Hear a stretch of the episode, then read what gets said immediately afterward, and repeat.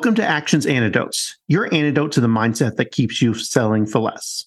Today, we're going to talk about emergency preparedness. And this is something that a lot of people, especially if you're really excited about your idea, you're really excited about what you're pursuing, don't necessarily want to talk about, don't want to think about, but it is something that's really important because it can make the difference between something that becomes a, a minor hiccup and something that kind of ruins you. There are times when we have to cover our bases, and sometimes you have to cover what happens when something unfavorable happens in so many aspects of our lives, businesses, and all of our pursuits.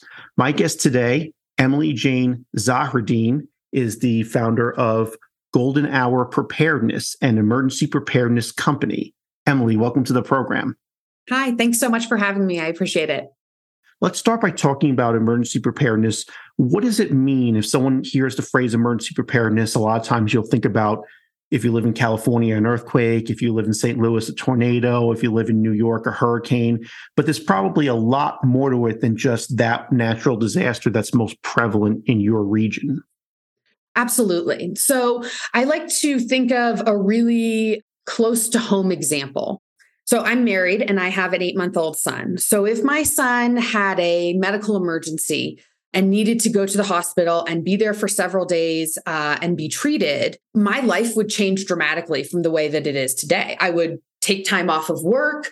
I would uh, cancel my dog grooming appointment and re, you know, cancel my nail appointment, make sure only essential things that I need to keep myself, my husband, and my son going are, are happening. Mm-hmm. And that's what emergency preparedness is. It's making sure you know what those things are so you can keep going and keep focusing just on the essentials when things get tough.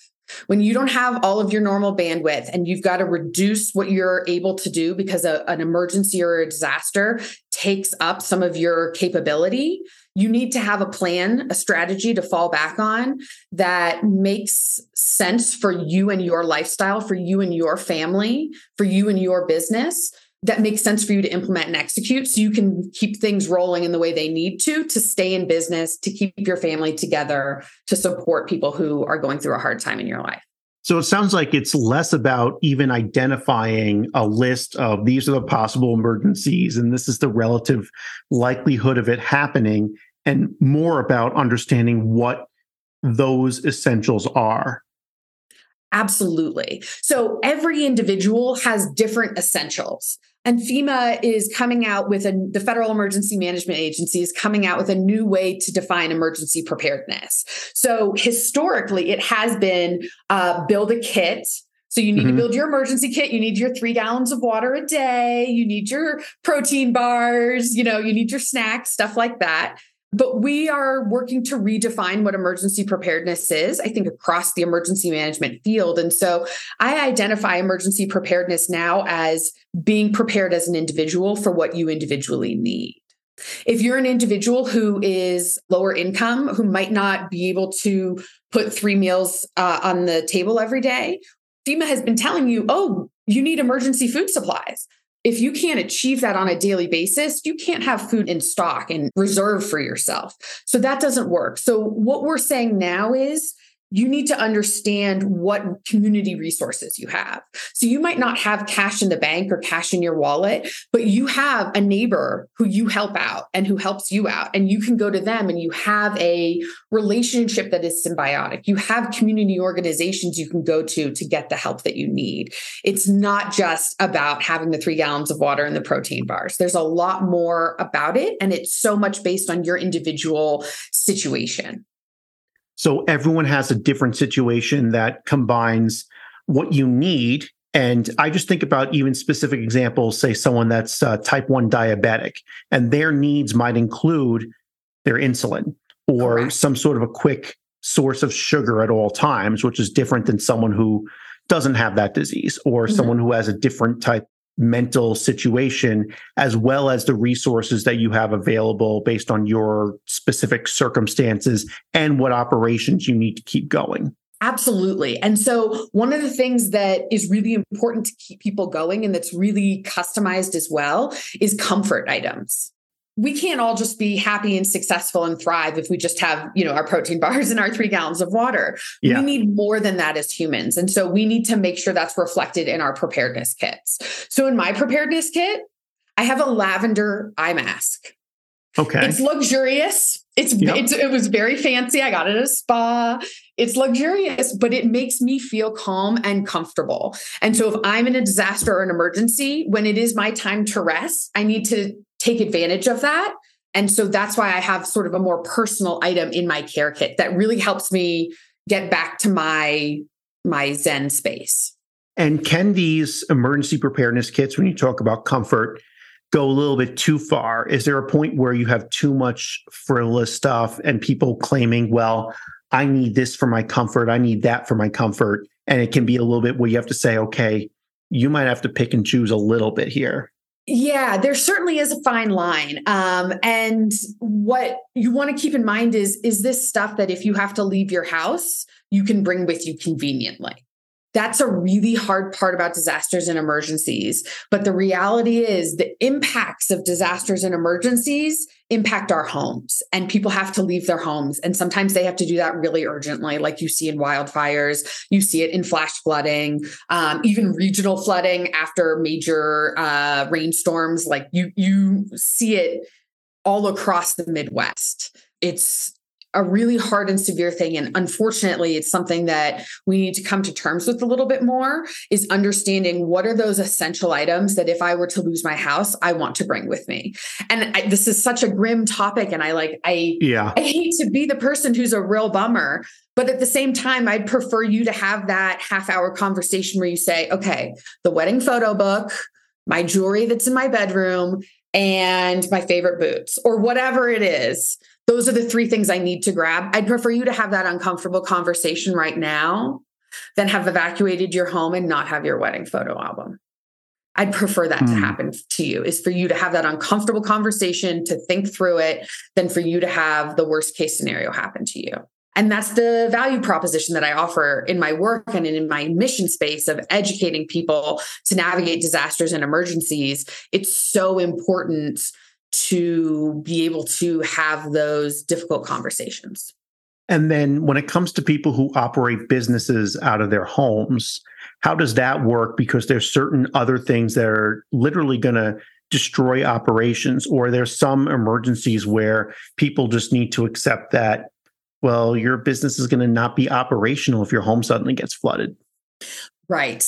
Yeah, that's a really hard part of this, is that as lives have changed after COVID, and like our homes are more of our entire world than just where we spend the evenings and night times, it has changed a lot. And so that is something people absolutely need to be aware of.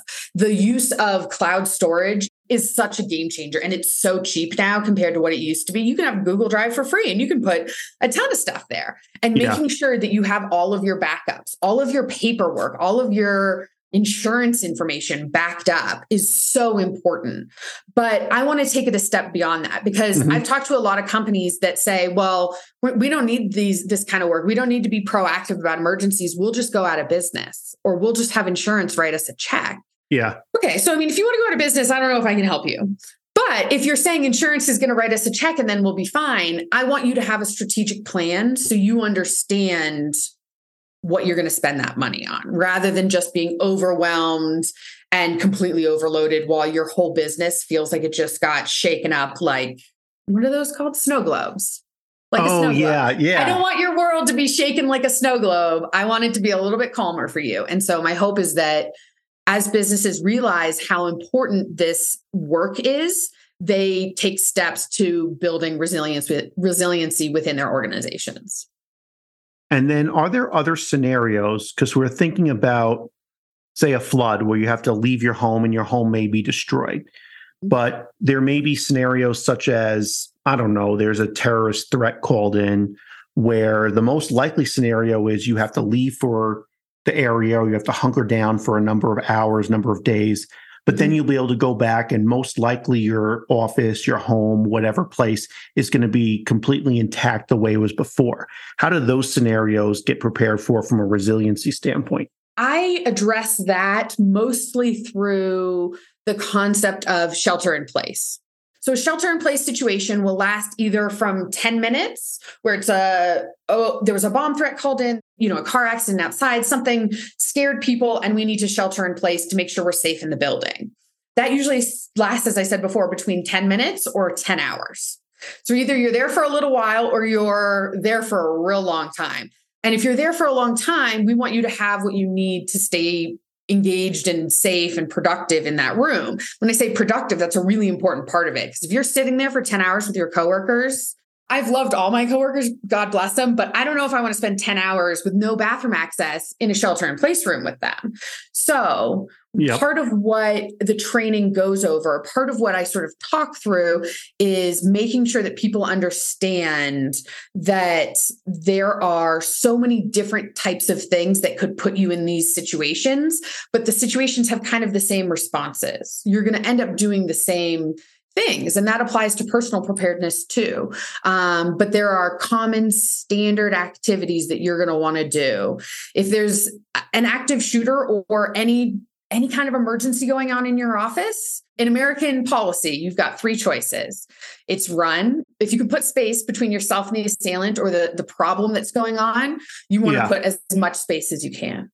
And if you can't do that, you want to hide. You want to turn okay. your cell phone on silent and make yourself invisible. And then the third choice, which is not what we want anyone to have to do, but if you end up in this perspective or in this situation with this perspective, it's you and the assailant, you and the danger. We want you to survive. And so we give you permission to do whatever you need to do to stay safe in that mm. situation. Other cultures, like the U K, for example, they use run, hide, tell. So the third step is to, to inform people that there's an emergency going on and to get additional help. So there are different pros and cons to each, and it depends on the culture that you're talking about as to which one is going to be most successful. So run, hide, and then survive. Yes. And it actually reminds me of a movie that I watched that just came out last Friday called Cocaine Bear. And if I think about all the characters in that movie, I don't want to give away too much of it, but obviously the premise of the movie is pretty obvious from the title. It's a movie about a coke a bear that does cocaine. And as a result, things get really hectic. But it seems like the characters in that movie, each one uses one of those three tactics. Yeah, absolutely. Yeah, they're really transferable. It applies to walking in a downtown of any city right now is what is your personal space? What do you find to be acceptable? And how do you maintain that space? And that's one of the things that I like to coach people on as well, is how to feel comfortable in any situation that they're in. You don't need to know karate. You don't need to know self-defense. But if you can yeah. understand when someone's crossing a line and hold that boundary for yourself and say, nope, that's not okay. And then react and stand up for yourself and say, no, that's, that's not acceptable. Then you're doing a lot to protect yourself. And then what are the edges or the constraints of the domain of things that we can think of as emergency preparedness? I know a lot of people have recently talked about things such as mental health, and mental health usually shows up most commonly right now as burnout. And burnout is a completely different idea than a hailstorm is coming and is going to destroy your car windshield while you're driving and may hit you in the head. Does this still fall under that domain, or is preparing for whatever can happen to you, your family at home, you, your employees at work, totally different discipline? So this is such an interesting question. And emergency managers have one primary professional association. And this topic came up yesterday in the discussion boards. Oh, wow. The, the prime example that I see of emergency management being used for, and I'm using air quotes, non-traditional methods or yeah. non-traditional missions, is homelessness. So, or the opioid crisis. Um, okay, the city yeah. of Philadelphia has opened their emergency operations center. Uh, I would say this was in maybe twenty nineteen for ninety days. They did a ninety day sprint to address opioid addiction and abuse in Philadelphia. And so the reason that emergency management is pulled in to handle these other disasters and emergencies is because we have a great framework for organizing personnel and running operations. We use the National Incident Management System. And the National Incident Management System was developed in the nineteen seventies from the FireScope project in the California wildfire community.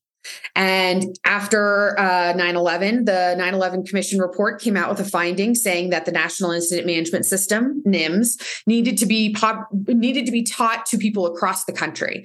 So every mm. fire department, police department, emergency medical service department, and emergency management department, along with public health departments, all of them use the National Incident Management System. So this allows us to scale quickly.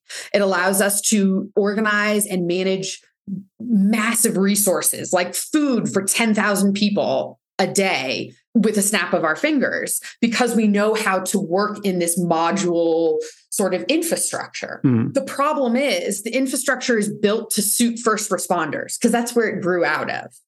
But first responders are a really small portion of emergency management. And so we need to move away from some elements of NIMS to allow non-traditional stakeholders like nonprofits, businesses that have extra salt when you have an ice storm, communities that can help in different ways. You need to make it easier for them to organize themselves and to fold into our diverse, rapid decision-making process that we conduct in an emergency operations center. And within an organization, we talk about all these resources. Are there any people that you would advocate don't need to think about emergency management? If someone's like, say, a rank and file, I hate that word, but the term, whatever, just a standard employee at a large corporation? Or is this something that everyone should think about, at least to some degree, even though you're probably going to have like your, you know, in these big businesses, floor captain of like the emergency preparedness right. stuff. Right. So I, well, I mean, I live and breathe this stuff. I'm, I'm into it. Um, yeah. It's my hobby, right? And my passion, my professional focus. So I think everybody should be concerned about it. I think it's relevant to everybody because everybody's responsible for their own safety. Nobody is responsible yeah. for your safety but you. At the same time, I would say pre-COVID, I would say, yeah, you can probably get by with just having floor captains and letting them be in charge of things, and they can sort of educate the rest of the team. Not yeah. a best practice, but I understand why some organizations would do that. I would say now that's not the case, though. Unless you have one hundred percent back in office policy and no one's yep. doing telework, you don't necessarily have the floor captains there every day. And I've seen this happen with clients. The organization in an emergency will end up relying on an on a rank and file, air quotes yeah. again, individual who happens to be there that day, who needs to end up stepping into a leadership role. Hmm. That is what will need to happen, just because there's so much inconsistency with people in the office because of telework. Yeah. And so how does this work for a remote first or remote only organization? There's a lot of organizations out there that don't even have an office, or decided when COVID hit, hey, you know, why are we paying for this real estate? Yeah. You know, how do, how do those organizations need to think through their uh, emergency plans? One thing that is a really important core concept in this type of work is that you are only as secure as your least secure vendor. Your work is only, your business is only as redundant as your least redundant vendor. Yeah. So if you're on telework, that's fantastic. Like, that's great. You, you, you reduce so many risk factors to your organization, but you have an even bigger risk factor, which is if the regional internet is down, if the local power is out, things like that will completely cripple your organization's ability to conduct business. So there are absolutely still significant threats facing that organization. It's just a little bit less maybe with the life safety element and a little bit more with the organizational stability. I'm thinking maybe you have a startup with six to eight people, Series C area, and your founder, your C E O loses their power for three days. Yep. And at that point, you haven't gotten to the point where you have tons of other people, tons of other redundancies. It's still kind of a ad hoc type of system where when that person leaves, you need... you need a lot more slack picked up from the others. Yeah, absolutely. And and speaking of leadership, something that is really pervasive after a disaster or an emergency is the leadership involved in those events losing their jobs. I would put money on the reality that you will see that after the derailment in Ohio, that the The train company C E O will resign or be removed. It is so common after disasters and emergencies because everything gets put on the C E O. And as it mm-hmm. should be, right? The buck stops with the leader, right? But if you don't have training to handle yourself on one of your worst days, if you don't have the training to handle yourself on one of your worst days, definitely one of their worst days, that you're going to put your best leadership foot forward with your staff. Yeah. And that, that I, I even see you reacting to that. Like, that's a stressful situation. And there's mm-hmm. a lot of opportunities to prepare for that ahead of time. Yeah. Uh, I can only imagine that, because if you think about a situation like what happened in, was it East Palestine, Ohio? Yes. Right. Like, there would be a significant amount of public outcry if some sort of leadership wasn't ousted from their position. Right. Mm-hmm. But we've also seen scenarios where people, um, you know, I'm, I'm not going to mention any specific political figures because this is not a political show, but certain specific leaders of certain states and countries that do a really good job of being prepared for emergency and do a really good job of like the aftermath. And usually the people in those states and countries reward them for it. Mm-hmm. Absolutely. So New Zealand is a fantastic example of this. Their prime minister, who, of course, whose name I cannot remember at this moment. Jacinda Ardern, I think it is. Yes, that's it. Thank you. She's a, a case study in crisis communication. She's mm-hmm. a, cra- a case study in crisis leadership. Um, she demonstrated that during the terrorist attack that her community sustained uh, on the mosque, I believe. She demonstrated yeah. that at the start of COVID and the way that the nation of New Zealand handled that from start to finish. And she demonstrated that also in her in her retirement speech, or maybe uh, her speech where she announced that she was not running or seeking reelection. Yeah, stepping down. She has consistently demonstrated compassion as the most significant emotion that she's experiencing when she's speaking on behalf of the government and behalf of these people of New Zealand. And that is the most important thing that you can do, is empathy. Is to create that empathy and to be able to look the victims and the surviving family members of those victims in the eye and say, I am so sorry, and I take responsibility for what has happened. And that's what needs to be done by executives. And that is not always what you see. It's a very hard thing to do. It doesn't necessarily guarantee you your job, but it is the first step in being an ethical leader, I believe, yeah. uh, and being a strong leader during an, an emergency or a disaster. Now, how would this apply to someone who's just starting up their own company and maybe has one person, two people, you know, they're just following their passions and they're thinking about their idea and how they want to execute it right and who their target market is and all the things that people usually go through when they're starting up a business, and they're not necessarily responsible for, you know, however many people live in a whole state, a whole country, or work for some of these larger organizations? So there are a lot of tools that can achieve for you what larger organizations can achieve by going through the planning process. There are so many automations and redundancies that you can build in to your business, even when it's really small, that will save you so much time and effort. One of those things that I like to do is use Loom, um, which records your screen, and it also records you and can record you as like a little bubble in the corner.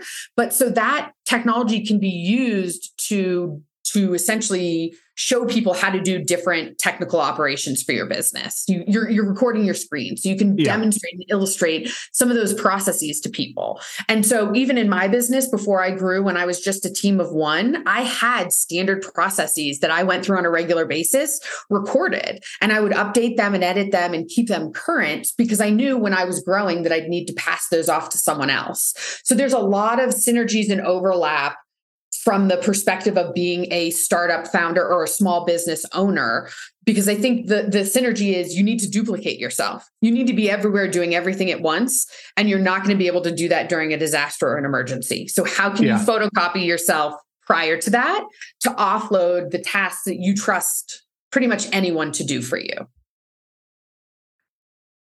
So that makes sense. Um, I'm going to switch gears a little bit here and ask you a little bit more about your business specifically. Um, so at Golden Hour Preparedness, what size organization or what type of organizations do you tend to work with the most? So I tend to work with organizations between one hundred and four or five hundred employees. So if you get around one thousand employees or sort of above seven fifty, you should probably have this function in-house. Yeah. So I'm trying to be in that space where you don't need a full-time person, but you can have a stand-in emergency management department come from, come from Golden Hour Preparedness, and we can fill that role for you.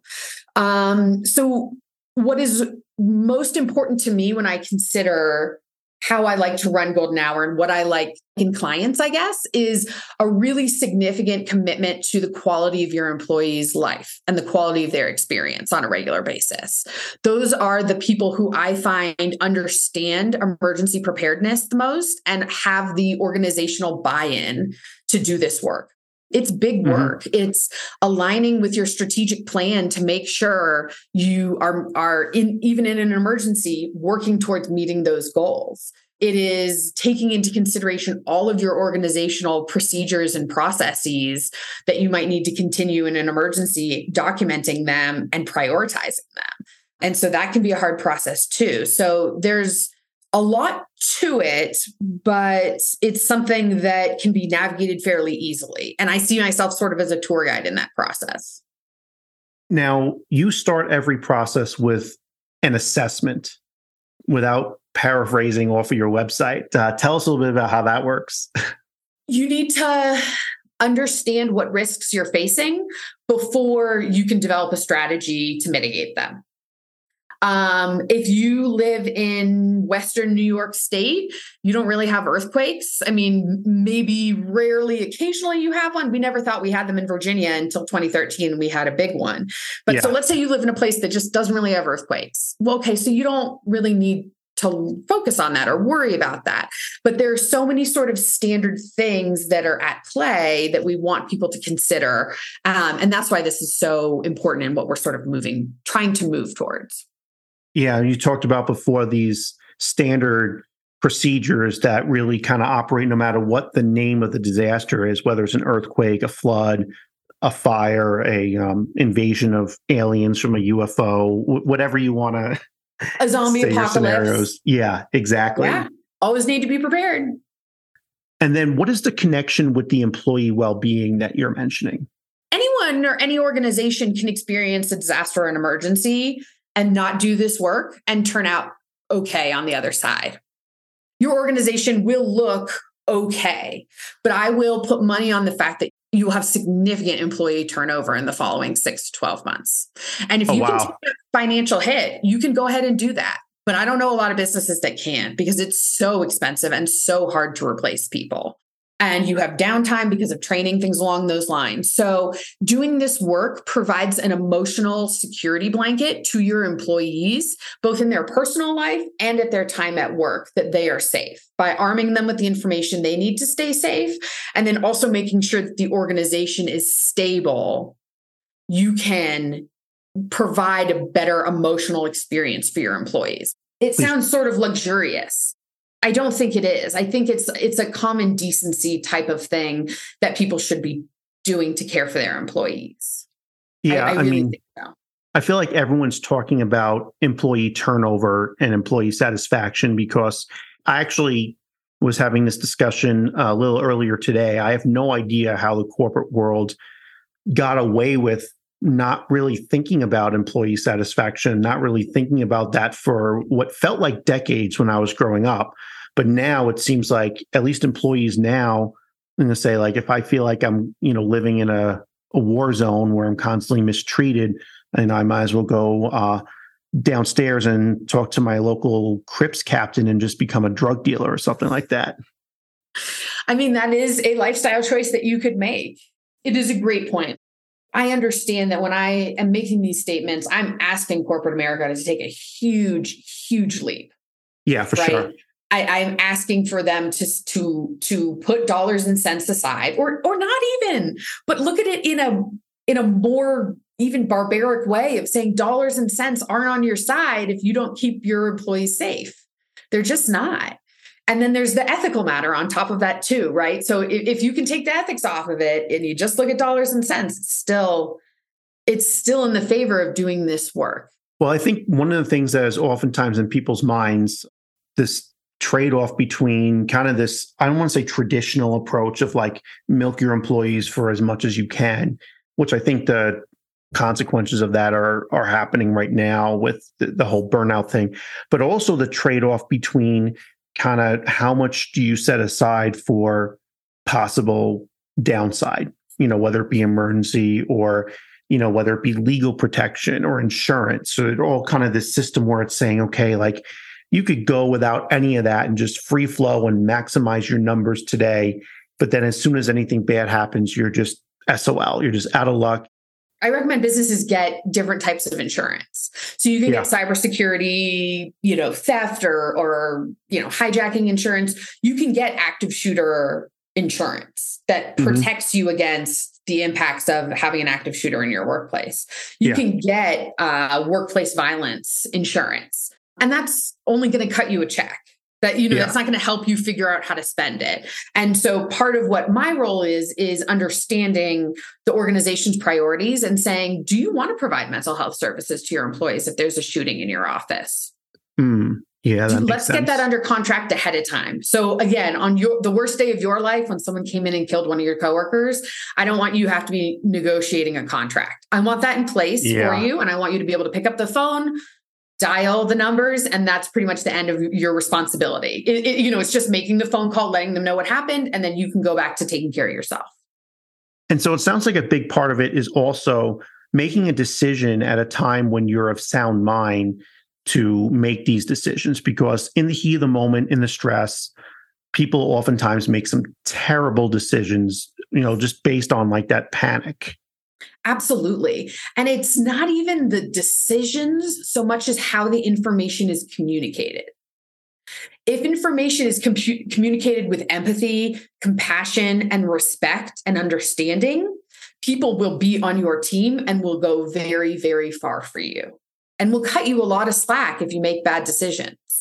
But if you are unempathetic, if you are cold, if you are not considerate, even if you have the best ideas, even if you're the most generous person, if you can't summon that humanity in the most difficult moment to be the leader for your organization, to set the example and the bar, then you're in bad shape. And now you've mentioned empathetic and empathy a few times during this conversation. What I'm wondering is, having gone through this experience yourself of being kind of a, a solo entrepreneur for a little while, then taking on a few employees, is that something that you see that people should work on as soon as they decide to take on starting a business of their own? To take on emergency preparedness work? Uh, take on like becoming more empathetic. Oh, absolutely. Oh, I'm sorry. Yeah. I mean, yeah. yes, everyone yeah, should do like, emergency preparedness work at all times, and we should all be more empathetic. I sincerely believe that everyone is carrying a very heavy burden, and we have no idea what each other is dealing with on a daily basis. And that really came into sharp focus for me during COVID. I managed the Emergency Operations Center for Arlington, Virginia's jurisdiction for the first sixty days of COVID. And that was a really scary time. If we think back to about three years ago now, we didn't know what was going on. People said, wear masks, don't wear masks. We, we had no idea. And that is one of the foundational examples or experiences I have where you really just don't know what people are facing. And kindness, consideration, empathy, and flexibility are the most important skills as a leader, because yes, I lead the organization, I set the priorities, I, I do all of these things, but I do them in consultation with my team. And ultimately, my job is to remove roadblocks for them. And so in so many ways, I work for them. And so that's sort of how I see that. And, and so I see respect and empathy as being foundational in those relationships. And when you assess organizations that, that you work with at Golden Hour, do you look into how empathetic the communications are coming across? Like whether or not like, okay, well, this particular leader in this division tends to come off a little cold, tends to, you know, not be the most calming voice in this particular situation. So I know enough to know I don't know your organization as well as you do. And mm-hmm. so I rely on a partner um, from each of the organizations I work with. I, I have a partner. It's usually the person who I've worked with most closely, um, but they are the one who sort of gives me some of that that insight, intel, or that that knowledge about the, the staff. I do not base those decisions on my assessments because I have such a small time yeah. to assess and to, to meet people. Um, but I do heavily rely on the input of your organization for those things. It's really important to me that nothing I do is implemented until it's completely signed off on. So I want full buy-in from the organizations I work with before we before we implement anything, because it needs to be done in the organization's voice and within the organization's culture. Um, otherwise, emergency preparedness isn't successful. And that goes back to what we started saying in the beginning. I'm not diabetic, but if my spouse is, you know, insulin is absolutely essential for them in their emergency kit. But for me, it's my lavender eye mask, right? Yep. And it's those yeah. are essential to different extents. And I also want to make sure I cover a little bit about your story, about what made you decide to start Golden Hour. So I was a freshman in high school when nine eleven happened. It was like two weeks into school. Mm-hmm. And I was a freshman in college sitting in a public administration class when Hurricane Katrina happened. And there was a photo of a woman laying face down in the water on the cover of the New York Times. I felt, again, the same feeling I felt when nine eleven happened, but I was mm-hmm. more prepared to put myself into action to do something about it. Um, and so I focused academically on public administration, public policy, and I started to work in emergency management in twenty thirteen, where I started with the House of Representatives, mm-hmm. um, doing emergency life safety exercises and continuity of government planning. I did that work at the federal level with uh, FEMA to make sure uh, executive branch departments and agencies can continue our constitutional form of government under all conditions. So if the worst mm-hmm. case scenario happened, we have a zombie apocalypse, can we still be America? That, yeah. that uh, mm-hmm. type of question is what I work to answer. And then I went to work at the local government level. As I said before, I worked for Arlington, Virginia, and I left that position sixty days into COVID because I realized that I had been hearing from FEMA and in the FEMA doctrine that the emergencies need a whole community approach. You need the whole community to support an emergency. Mm-hmm. Every workplace I've ever been in has been a community, but that's not how FEMA is approaching it. FEMA is saying community like like a state or a city. And they're saying private sector, they mean Home Depot and Lowe's and Walmart. They don't mean yeah. the local startup down the street that's based in someone's house, but that's a community. And that community needs to be resilient, just like every government, every city, you know, every other part of our community that needs to be resilient. So too do our professional communities. So you want to bring that level of emergency preparedness to communities that hadn't really necessarily been thought about in that sense. And so right now you're talking about organizations between, you said one hundred and about five hundred, about seven hundred fifty. Yes. In that area. Now, what did you receive as far as feedback when you decided this? Like, did the idea, did the name Golden Hour just come to you right away? Did it take some thinking? Did you just abruptly quit because you were like, oh, I need to do this? Or did you have to prepare a little bit? So I originally started my business venture, which I, by the way, never crossed my mind to work at a business. I worked yeah. at governments. I worked at the government contracting company, but we were built and so constrained by contracting regulations that it wasn't a regular business. Yeah, pretty much. And I only worked on the client site. So I never was at headquarters or doing proposal work or anything. So I started Golden Hour Consulting in December twenty nineteen. So my husband said, well, you've done two master's programs in six years and we bought and renovated a house and we got married in California, even though we live in D C. So I'd like to take some us time and relax. And I said, mm-hmm. okay, you do that. And then I went on LegalZoom and incorporated my company, Golden Hour Consulting, because I don't like to sit still. Yeah. I don't like to stop moving. I like to push and I like to achieve things. I like to meet my goals and I like to set big goals for myself. And so I originally was going to do government work, government consulting work, do yeah. what I did before in government for governments again.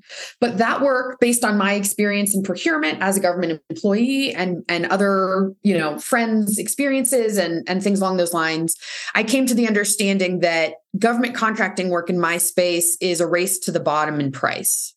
And that provides a really low quality of life for my employees. And I don't want that. I want a four day work week. I want us to have yeah. company holidays where we take two weeks in the summer together, you know, not hang out yeah. together, but we all, you know, we close the business for two weeks. I want to do cool stuff like that. I want to have a quality of life fund that you can use if you need a babysitter or therapy appointment or a special Soul Cycle class. If you want to oh, go to yeah. a twenty-eight dollars I mean, Soul Cycle class, use that out of your special fund that Golden Hour gives you. So I really want to create a fantastic place for people to work. That is at the heart and soul of what I do, is creating a great a great business environment for people to come and spend their time every day. Because I think that's how you attract the best talent. And that's what I want. I want the best. Uh, and so that's how I'm pursuing that. So in June twenty twenty-one, I switched over to Golden Hour Preparedness, where I only do work with businesses, but I do work with businesses across the country. It's a lot of fun. And my perspective so far has allowed me to get the best and to have the best and to do the best. And so that is what really pushes me to keep being better. So it sounds like if anyone's listening and is feeling like in the wrong place, maybe you're stuck, not sure what they want to do, uh, one of the important considerations, which is something that I think a while back people never really thought of when they pick careers, is what lifestyle does this career bring you into? Not just what you're interested in. Oh, I picked this major because this was my best subject in school, but when I'm in that job, what is the expectations? What am I going to be doing day to day? And does this match who I am as a person? Yeah. So emergency management is different than entrepreneurship. For sure. And so I'll talk a little bit more about the emergency management element of it. Uh, emergency management is very similar to a first responder experience. If you work at the local government level, which is where the rubber meets the road, all disasters and emergencies should be locally executed. So the emergency management lifestyle is incredibly rewarding and also incredibly taxing. Emergency management is consistently undervalued just everywhere. Mm-hmm. We have one PhD program in the United States and all the funding for it just got cut.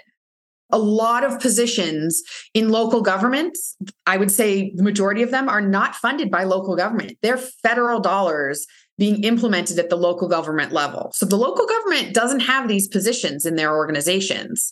They they have them funded from outside. So if the Department of Homeland Security and the and FEMA stop funding it, they just won't have emergency managers unless they add three to five people to their budget. So you're adding a million and a half to an, to a budget. Yeah. Just with a snap of a fingers. Like, I, I mean, some, some jurisdictions can do that. A lot can't. So that's, that work needs to be internalized and needs to be stabilized, because grant money is not stable. Um, and being an emergency manager is, is, is very unstable in the same way. So there is the response role that you have. There's the, the urgency that you live with, that at any moment there could be a bomb on the metro. At any moment, there could be a tornado that rolls in, right? That we haven't had tornadoes in Denver, right? But there could be tornadoes. It's it's on the yeah. high level of the risk for FEMA, right? So so there's all kinds of things that that we're really not expecting, that we need to have a little bit more of an eye out for, I think. And then uh, finally, I want to get your take on work culture. Where do you think work culture is going? Because right now we're in a time period where we had a major disruption from COVID. Now it seems like some people are trying to, you know, bring back some of the old work culture after we're going back, but there's some pushback, especially amongst younger people. Uh, yeah, what do you see the future holding for how we set up our work? I, I am so frustrated on a daily basis by this return to in-person business. I agree. And I, I get the point that there is something about being in person that has a quality that you can't replicate virtually. Mm-hmm. But I just saw everyone I know who's not an emergency manager. I mean, I saw all the emergency managers do this, but yeah. I saw everyone else I know churn so hard during the during the pandemic professionally. Mm-hmm. Not not for personal advancement, not because they were job hunting or job hopping, but because they were just working really, really hard. And it breaks my heart to see it put in place so rigidly. I know Amazon has done this rigidly. Snapchat has done it fairly rigidly recently with their Default Together program. And I just don't see it being successful, because people have understood the value of quality time in their life. And yeah. I think a lot of people have come to understand that sometimes the cost of working is too high for what you get paid. And that's okay. Yeah. And that's okay. And you yeah. don't have to keep doing that job. and that's okay. You can have your quality of life. Yeah, for sure. Because we're all looking for quality of life. And I, for the life of me, still can't figure out how sixty-five, seventy, eighty hour work weeks became a badge of honor somehow in the in the twentieth century. That just confuses me to no end. Yeah. Yeah. I mean, it's, I get that. I was on that roller coaster, you know, the like, I need to be in the meetings. Why am yeah. I not in the meetings? And then I'm in the meetings and it's really cool. And then I have too many meetings, so it's not cool. And now I'm like trying to do anything that's legal to get out of going to meetings. I hope that we will bounce back. I hope that we will be able to find a middle path and that people will continue to be able to enjoy their lives. Because yeah. I, I, I personally couldn't appreciate that. When I lived in D C before COVID, I couldn't appreciate the idea of relaxation or slowing down. As I said before, I did two masters in six years and got married and yeah. renovated a house. And I didn't appreciate that. And that's why I'm in Denver now, is because I wanted a cultural change of pace. Um, and I'm really thrilled that I found it here. Well, I'm thrilled that you found it here as well. And I'm thrilled that you're helping people uh, with some amount of peace of mind, in, in a sense, of what's going to happen when something bad happens. Um, Emily, I'd like to thank you so much for joining us today on Action's Antidotes, uh, covering a topic we've yet to cover on this podcast about how to prepare for these kind of unusual and unpleasant events that eventually going to happen no matter what you're doing in your life. You're eventually going to have that bad day. You're eventually going to have that that day when that phone call comes in or that warning light comes on your phone, and it's just not not the most favorable news. But if you can kind of minimize your business disruption and also minimize the risk to your health, your safety, the health and safety of the people that are under your care, if you're a division leader or owner of a company, um, that would be amazing. Absolutely. Absolutely. And I also like to thank everybody out there for listening, for tuning into Action's Antidotes, and um, encourage you to tune in to more episodes for more stories about people who found something that they're passionate about in life and pursued it in a manner that uh, really suits what we all need individually. Because if there's one thing that I hope comes out of this work culture readjustment, it's just that we're a little bit more flexible and we're a little bit more able to accommodate each particular person's um, kind of toying back and forth and figuring out what works specifically for them, as opposed to trying to implement a one-size-fits-all solution on the entire population.